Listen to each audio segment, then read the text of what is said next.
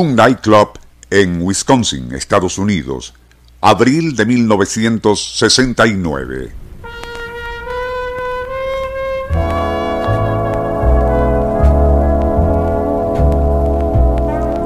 La orquesta, tras finalizar un número bailable y sin pausa, inicia los primeros compases de Stardust o Polvo de Estrellas. Al escuchar esa melodía, Donald Morton, quien se encuentra en la pista de baile con una amiga, de inmediato comienza a sudar frío. Los ojos se le tornan vidriosos y su cuerpo tiembla como una hoja.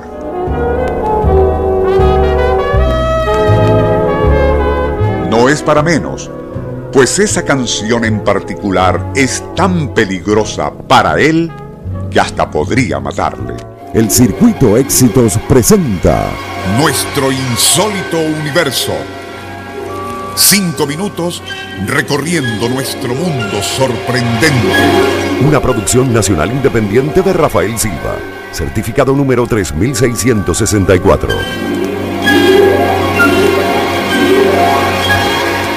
Mientras abandonaba el salón de baile, Donald le confesó a su desconcertada compañera que desde muy joven, con solo escuchar cualquier segmento de Stardust, con su ritmo dulce y cadencioso, se le presentaban síntomas epilépticos.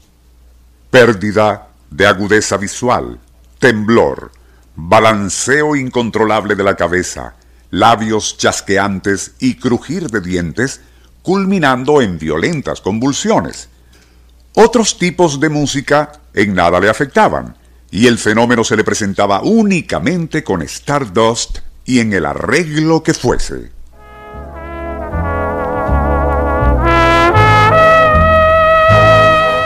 Aquello deprimía tanto a Donald que incluso después del incidente en el nightclub hasta pensó en el suicidio.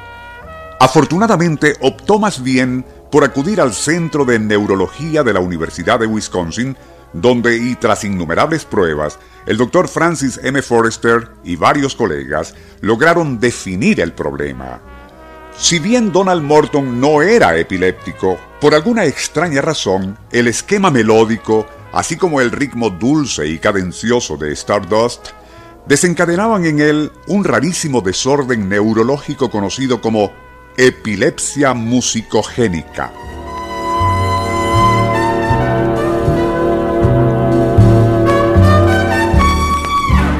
Pero si el diagnóstico de los especialistas había sido difícil, el esfuerzo para encontrar un tratamiento adecuado lo fue más.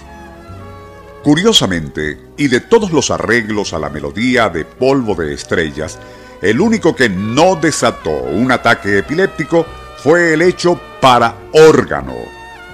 El sistema terapéutico utilizado, demasiado complejo para describirlo en este corto espacio, involucró todo tipo de pruebas electroacústicas, así como la colaboración de varios músicos.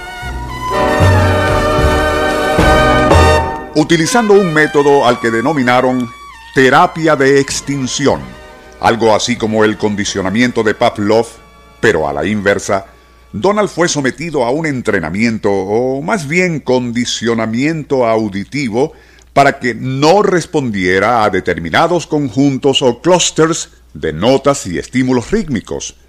Luego, y al comprobarse que un arreglo de Stardust para órgano no le provocaba reacciones adversas, probaron con diferentes versiones, rítmicamente hablando, de la melodía, empleando un teclado electrónico, el MOOC, que comenzaba a ponerse de moda, que imitase el sonido de órganos diversos.